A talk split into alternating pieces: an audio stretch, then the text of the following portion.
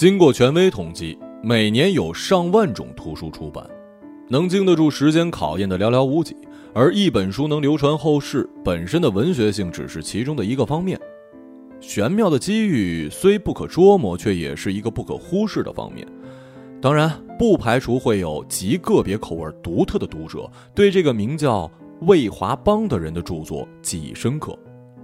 但是，再扩大一下范围，我们只能悲哀地说，他是一个没有生命力的文字工作者。与之相符，魏华邦的寿命也很短暂，匆忙走完了三十二年的人生旅途。上个月，朋友让我帮一忙，我刚失业不久，需要赚点外快，便应承了下来。用他的话来说呢，事情不复杂，他所在的出版公司正在策划一本关于二十一世纪初非正常死亡的青年作家选题，即是非正常死亡，又是青年作家，而青年作家分为著名和非著名的。朋友负责非著名作家的调查，相对冷门的需要实地调查。不巧的是，因为工作性质的原因，长久的坐姿让他得了痔疮，严重到睡觉只能在床上趴着。我看着朋友发来的资料，去掉他们强行赋予的文化意义，让我们重新审视这个项目。十几年并不过于久远，却也属于被遗忘的历史。抹去尘埃，从中费心劳神打捞出有价值的资料，用于提高当下读者们的思想认识，这是比较光彩的话。在我看来，这不过是商人们一贯让涉世未深、毫无独立思考能力的文学青年主动掏钱的把戏而已，用落魄前辈们那可怜的隐私来满足他们的好奇心，同时坚定自己从事的文学道路的信念。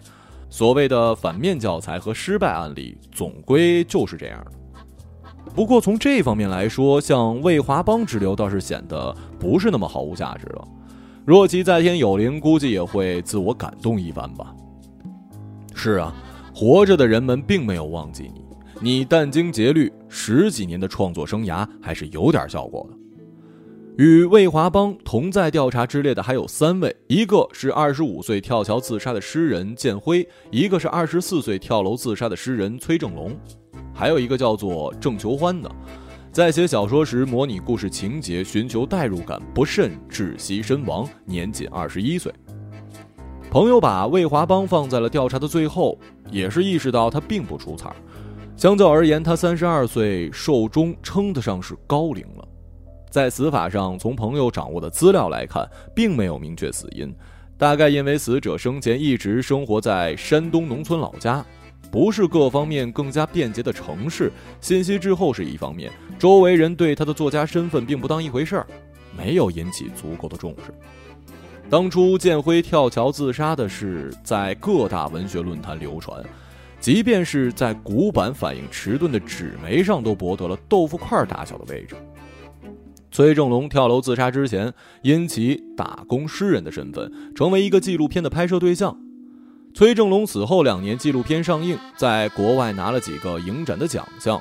当有读者怀念崔正龙时，会看一下纪录片，对着逝者的音容笑貌感伤落泪之外，还为自己内心尚有诗意在栖息而沾沾自喜。他们中间，无疑郑求欢更有生命力。他写小说习惯进行网络直播。整个人吊在天花板。起初，网友以为这只是为了骗取赞赏耍的手段。他大小便失禁，胯下衣物颜色变深，并滴答下液体。网友嘲笑之余，纷纷送出了赞赏，夸赞他的表演十分到位。几分钟拼死挣扎之后，郑求欢纹丝儿不动地掉在了半空，一切都完了。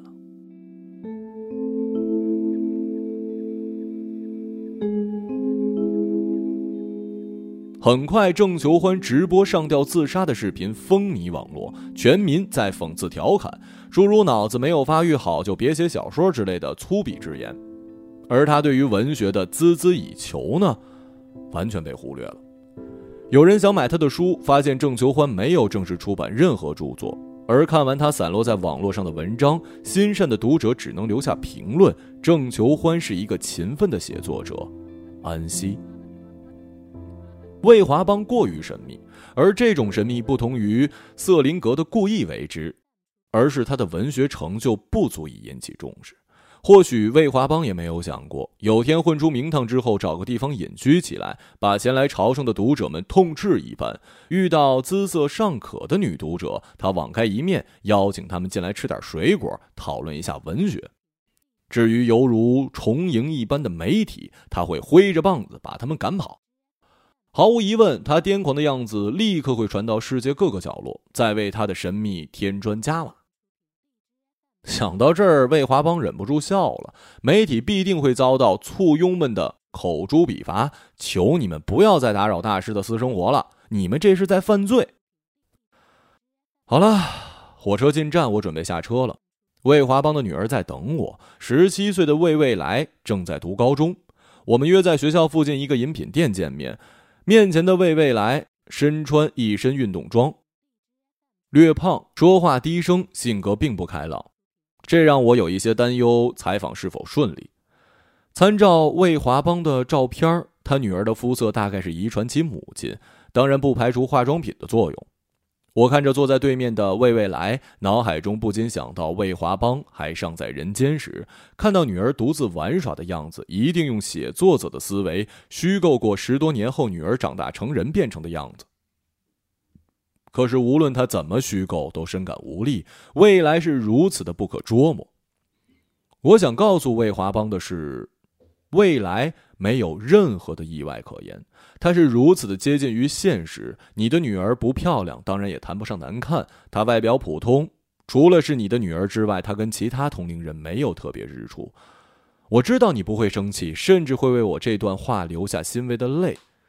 她身上流淌着你的血液，你的基因仍然沐浴在阳光之下。下面这段文字来自于为未来，是我从录音中整理出来，原汁原味儿。我对他没什么印象。他死的时候我不到四岁，还不记事儿。他都死了十几年了，有什么好采访的？让我谈下对他的看法吗？我没什么看法。他的书我看过几本，没全看完，不是我喜欢的类型。怎么说呢？不知道他写这些有什么意思，有些低俗。不是都说作家写的都是自己吗？这么说的话，他这个人本身就有问题。总是往不好的地方去写，怎么就觉得生活过得那么苦闷呢？有那么苦闷吗？他不会找快乐和有趣的生活吗？生活都是自己选择的。其他我没什么要说的了。你真应该采访一下我妈和我奶奶。嗯，不过我奶奶去年没了。奶奶活着的时候经常跟我说起她，要是她还活着该有多好。总这么说挺烦人的，说他是多么了不起，写的东西有多好。好不好？他知道什么呀？眼神又不好，字又看不清，家里从来不摆他照片，平时也不会谈起他，就当没有他这个人。刻意回避也是一种纪念方式吧？我这么说没错吧？奶奶去世之后，收拾他房间，从几箱生前发表的魏华邦文章的杂志，有一些里面配着照片，看起来二十出头，完全不像只能再活几年的样子。他活着的话，我应该跟现在不大一样吧？但你说有多大的区别也不一定。毕竟生活是我自己的，他又不能替代我去生活。不过要说他对我有什么影响，我觉得没有。我是他的女儿，没错，只能是从血缘上这么讲。除了这个还有什么呢？我对写东西没兴趣。小的时候羡慕别的孩子都有爸爸，现在没这么想了。我都多大了，谁没事整天想他呀？有什么用呢？你可别觉得我多么渴望父爱。我对“父亲”这个词儿没什么好印象，我妈后来打算再婚，处了两三个吧，都不合适，也都不是人家的问题。本身我妈这个人就特别事儿，能受得了她的真没几个，一天到晚问来问去，有什么好问的？我又不傻。十来年我不也健康的成长了吗？我真是受不了他那样，舔着个大脸，不说吧他跟你急眼，说了吧他又教育你，就爱打听你隐私，怕我学坏了。学坏那么容易的话，满大街都没好人了。有个妈就够烦的了，再多个爸，我还怕自己应付不过来呢。有时候想想孤儿挺好的，自己做主。哎，为什么采访我呀？据我所知，他活着的时候也没什么名气。我妈说，本来还指望他的版税过日子，结果只有那本《落魄人生》借他死的余温多卖了几本，具体多少我也不知道，上万册吧。我妈说，她其实还有一些存着的稿子没有集结出版，后来也没有消息了。就那么一直存在电脑里。我妈说她最后那两三年精力主要放在剧本，不过也没有见拍出什么来，估计写的也不怎么样。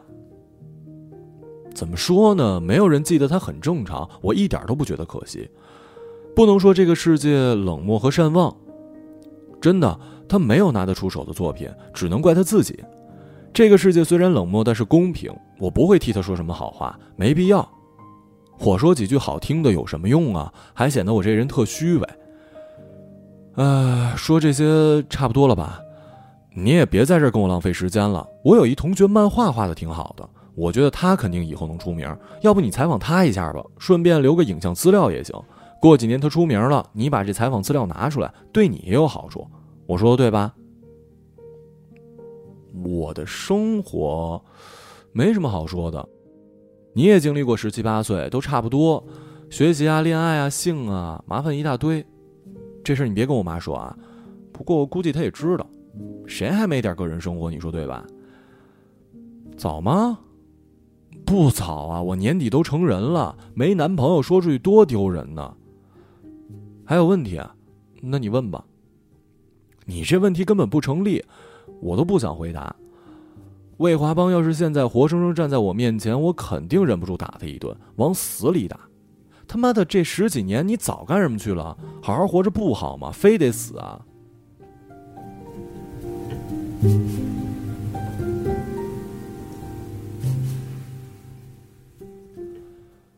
和陌生人吃饭是一件痛苦的事儿。牛会约好一起吃晚饭，为免去不必要的尴尬，我自己在外面吃了。人到中年的牛会习惯把自己往年轻里打扮，仅从发型和衣着来看，不像快五十的人，脸上没有太多的皱纹。或许胖让皮肤紧致，牛会呢称不上是肥胖，但确实是中年人常见的身形，背有些驼。他坐在我对面，从包里拿出一本书，书有一些泛黄，薄薄的小册子。牛会笑着说：“难得你对魏华邦感兴趣，这本书送给你。”我们就从这本书谈起。二十五岁的魏华邦写作多年，虽时而在刊物上发表小说，却一直没有出书的机会。他无不悲观地认为自己的文学之路注定是坎坷的。年轻人总是对自身缺乏正确的判断，还好魏华邦是低估了自己，这使他过得不开心，只好在写作中逃避现实。自从大学毕业之后，魏华邦就没有上过几天班。牛会一个人的工资不太够，经常向朋友借钱也是没办法的。这一年，魏华邦的写作通畅了很多，尽管仍旧没有引起大家重视，但他感觉自己开悟了。如果说之前的抱怨是写的不够出色，那么现在还发表不畅是文学环境问题了。那段时间，魏华邦靠着网上怒骂同龄人的作品来发泄内心的苦闷，但却很少受到回应。他是一个被人忽视的无名小卒。也就是在这时，他萌生出自印小说集的念头。牛会不同意，在他看来，这完全没必要。其他不说，掏几千块钱能保证卖得出去吗？几千块在他们的生活里可是一笔不小的数目。为这事儿，俩人吵了几天。冷静下来，魏华邦也觉得没必要。还好这时候有一朋友帮他出书。二十年后，自印的三百本还剩下了三四本，其中一本到了我的手里。我翻开书，封二上是魏华邦的照片，戴着棉帽子，咧着嘴，感觉有一些憨。我问牛会：“你觉得魏华邦写的怎么样？”牛会说：“如果他现在还活着，肯定会写得更好。他已经写出来的东西也不需要我评价了，时间给出了答案。”我想听牛会的个人看法，他有一些保留，我只好先说了一下自己的感受。魏华邦小说里的人物总是特别穷，没钱，为生活发愁，经受着生活的疾苦，可读多了感觉太雷同，也因此禁锢了他的写作多样性。虽然人物塑造上有独特之处，展现生存本能的同时，展现出了自轻自贱，可那种嘲讽让人觉得不舒服。人类心里都这么阴暗吗？不只是这样吧。说白了，魏华邦的格局太窄，可能是他生活的就是如此，他心里也这么阴暗。和这样的人生活在一起，能忍受吗？牛会问我：“你是他读者吗？”我摇头说：“不是，我只是来调查他。”牛会问：“那你觉得魏华邦是一个怎么样的人呢？”我想了会儿，说：“还是听你说吧。”我和魏华邦刚认识那会儿啊，他就没工作，我让他出去找一份工作，他也去找了，找来找去没有合适的。有一次面试，他感觉对方要录用他，立刻反悔说一大堆自己的不足，这是以后他才告诉我的。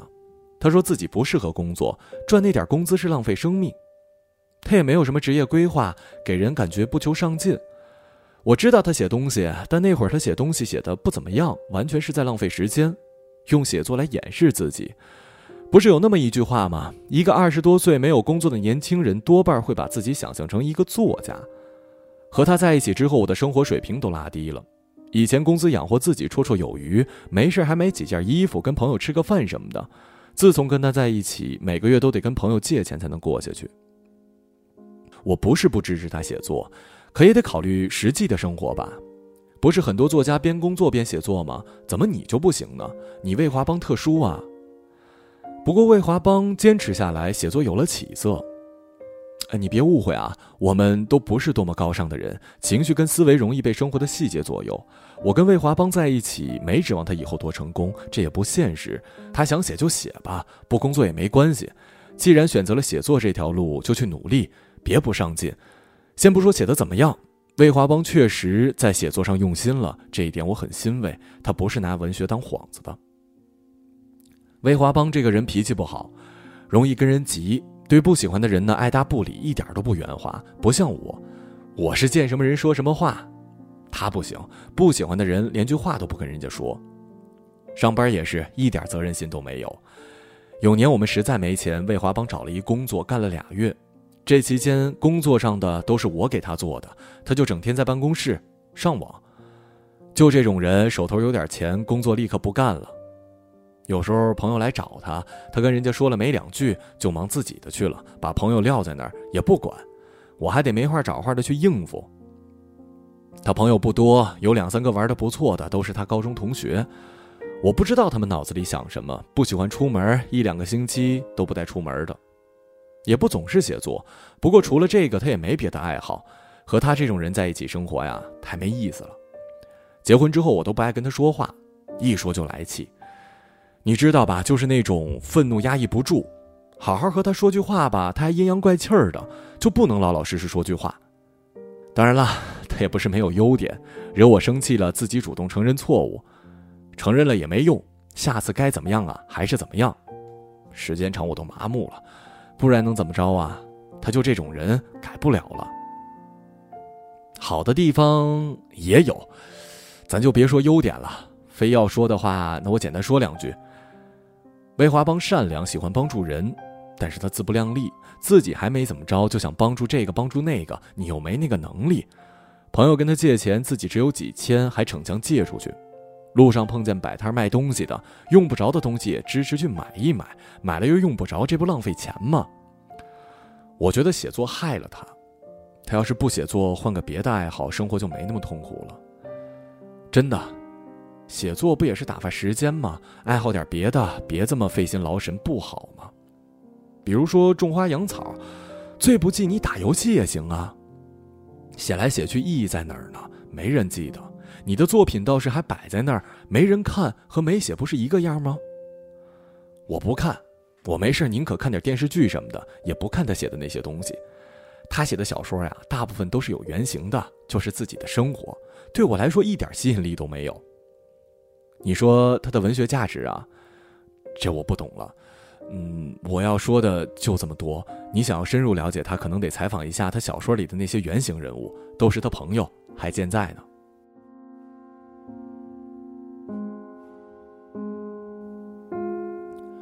我和牛慧在路边等车，牛慧说，目前最让他费心的是女儿，母女之间越来越难以相处，有事也不说，问几句就烦。等他上了大学呀。我就不管了，我也该为自己活了。我问你们两个人生活呀，牛会说不然呢。我问你没有再找一个吗？牛会说你以为找一个一块生活的那么容易啊？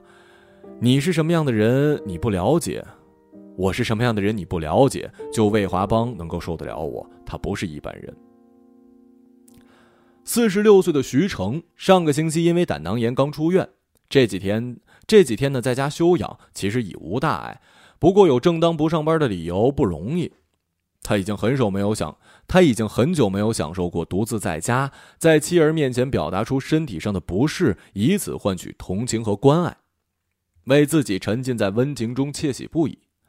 读高中的儿子周末回来，得知徐成住院，为他们瞒着自己而大发脾气。所谓的不以影响其学业而隐瞒病情，是多么自私的行为啊！徐成感到欣慰，儿子懂事了。那些窒息的谩骂听起来不那么刺耳，反而饱含深情。徐成跟李艳纷纷向儿子表达歉意，保证以后家里的重大事务他有第一时间的知情权。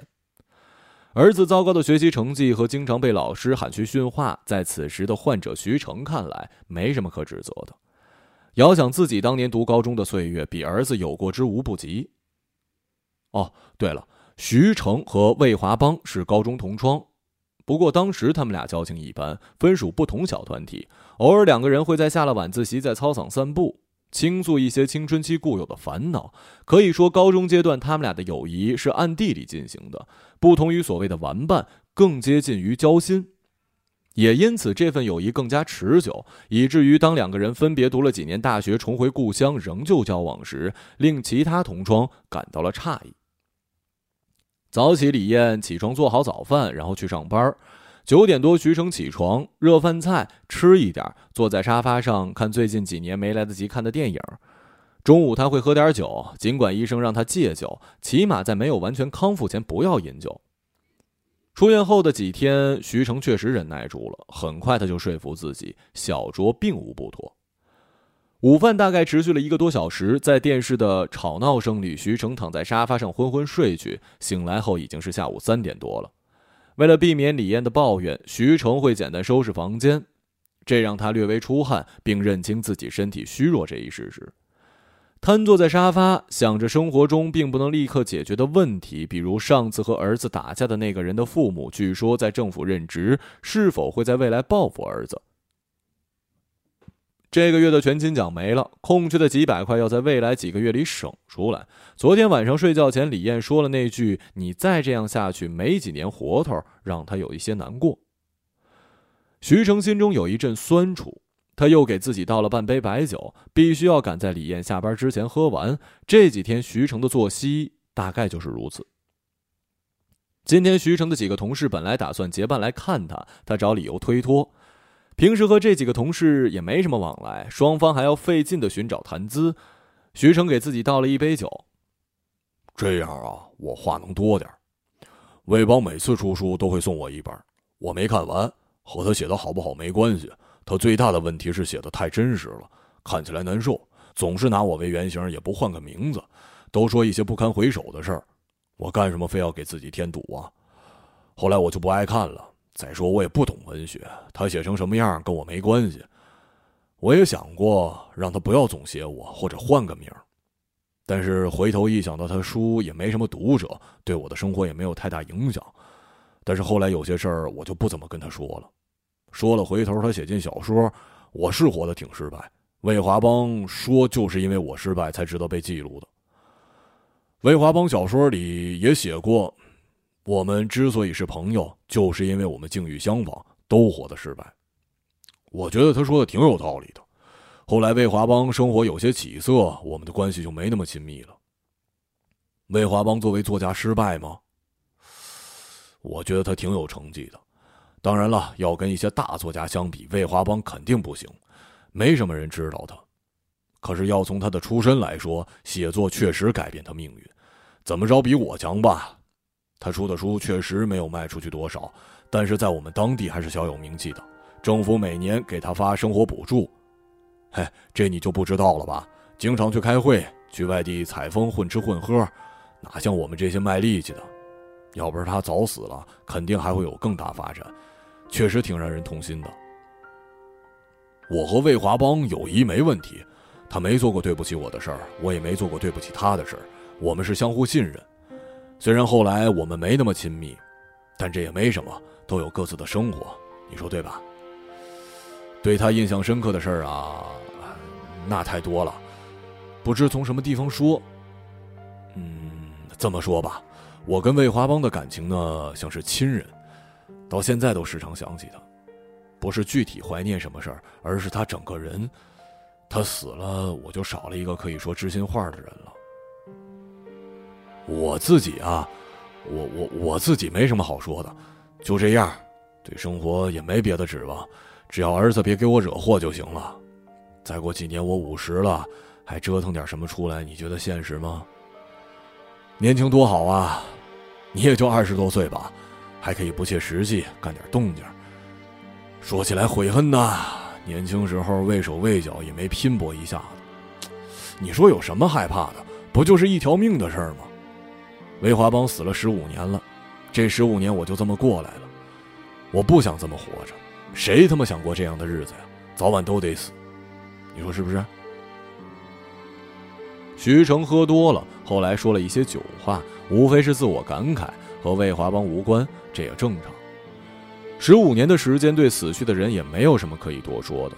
我原本想从徐成的口中搜集一些他跟魏华邦交往的细节，没有得逞，这或许有些为难徐成。毕竟经年累月的酗酒让他记忆力衰退，往事在酒精的浸泡下，并不是散发着浓浓香气，更可能是令人作呕和难堪的。难道为了完成所谓的采访调查，我就有资格揭别人的伤疤吗？这样可以了，面目模糊，如同。魏华邦在文坛的地位，我这样说服自己。徐成在站不稳的情况下把我送出门，在下楼过程中，一个中年妇女气喘吁吁的爬楼，见我下楼，她躲到一旁为我让出位置，我急忙下楼。走了几步，我转身问：“哎，大姐，你知道魏华邦吗？谁？呃，你们本地呃出名的一个作家。”大姐摇头说：“没听过。”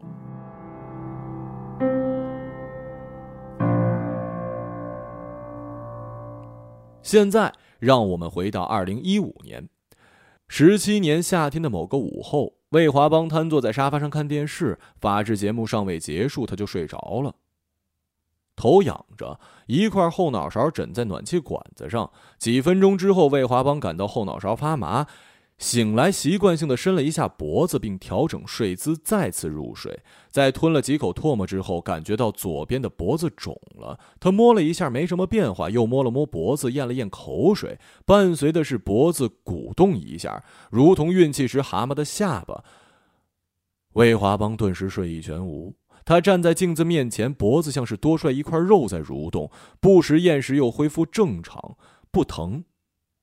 魏华邦回来，伸着脖子，认为碰巧会再扭回原状。后来他厌烦了，认为这跟脚踝的扭伤一样，过几天自然恢复。再者说，不影响生活，只是吞咽时有一些不美观。何况除了自己，也没有人会这么注意你。在这一年半的时间里，魏华邦偶尔会想起自己脖子的异常，然后会不自觉地抚摸，曾试图用力把这块凹起，他曾试图用力把这块凸起摁回去，没有效果。后来他不再多想，直到今天晚上，他把吞咽的视频发到朋友圈。有朋友提醒他去医院做一检查，可能是甲状腺结节，而像他这么大的结节确实罕见。魏华邦赶忙在网上搜索甲状腺的问题，不搜没事儿，一搜发现自己的症状跟甲状腺癌很相似。任凭家人劝解，他还是固执地认为自己病入膏肓，即便最好的情况是结节，那也需要动手术。魏华邦并不相信自己多幸运，晚上他失眠了。回想这几年总是熬夜写作，疏于锻炼身体，所谓的追求文字事业，在此时看来是这么的没有必要。他从中得到了什么呢？所谓的消磨的时间和从中获得心灵上的慰藉，也是那么的不值一提。不能继续苟活于世。在他这样的年纪有点太早，女儿尚小，母亲也年迈，以后压力都在妻子身上。如果自己一时半会儿还死不了，治疗费用也会是一笔不小的开支。还有继续治疗的必要吗？魏华邦心中一阵酸楚，自己也没有做过什么缺德的事儿，甚至称得上是善良。命运对自己这么不公吗？可他转念一想，身为人类，自己没什么特殊之处，别人可以英年早逝，为何自己就不能呢？但这不能让他坦然。死后，活人们的生活让他挂念，而自己死后会去向何处，以何种形式存在，也让魏华邦感到费解。如果死去失去思维，没有任何感知的话，这确实很可怕。此刻的魏华邦不觉得怕死有什么可耻，相反开始怀疑那些不怕死的同类。想到前些年尚且年轻的时候还有过轻生的念头，简直可笑。魏华邦开始回顾自己的一生，却又无不遗憾地意识到太过贫乏。对那些无所事事、虚度光阴的时光，他深感可惜和痛心，也没能做出点让人铭记的事儿。不过现在想这些，难道不无耻吗？世俗的名利在死亡面前算得了什么呀？魏华邦唯一能做的就是接受这一切。第二天一早，魏华邦驱车来到了市二院，挂号后陈述完病情，医生让他去拍片做检查。检验科医生告诉他，拍片要等下午，上午名额满了。当魏华邦终于躺在检测仪器下，他心跳加速，并默默为自己祷告。检查报告出来，医生漠然地说：“左侧左侧颈内静脉扩张。”魏华邦急忙问：“这是什么意思？”医生说：“去问医生。”魏华邦又问：“甲状腺没事吧？”医生把检验报告递给魏华邦，对门口喊：“下一位。”医生看完报告，抬头看着魏华邦：“你脖子上的肌肉挺发达。”“哦，这个脖子有点粗，我还以为是大脖子病。”“不是，你没事。”“哦，那那个颈内静脉曲张什么意思啊？”“这种情况不多见，你不用放在心上。”“嗯，不需要吃药吗？”“吃药没用。”能治好吗？他又不影响你生活，不用管他。呃，不用动手术做掉吗？动手术有风险，血管离脑袋太近。那就让他这样，不会越来越大吧？这个说不准呐。你以后尽量不要大声说话。为什么呀？血管爆掉就麻烦了。魏华邦心里一惊。呃，不过临床上没有爆掉的例子啊。那万一爆掉呢？医学上没有出现过这种情况。如果真的不小心爆掉，那你就是首例，会记录在医学史。我对医学史没兴趣，文学史还差不多。万一爆掉，我会怎么样？你问我，我也不清楚啊。没有出现过这种事情，谁也不知道的。魏华邦沮丧的走出去之后，魏华邦尊重医术，很少大声说话。两年后，魏华邦死于了颈静脉破裂，真的进入了医学史。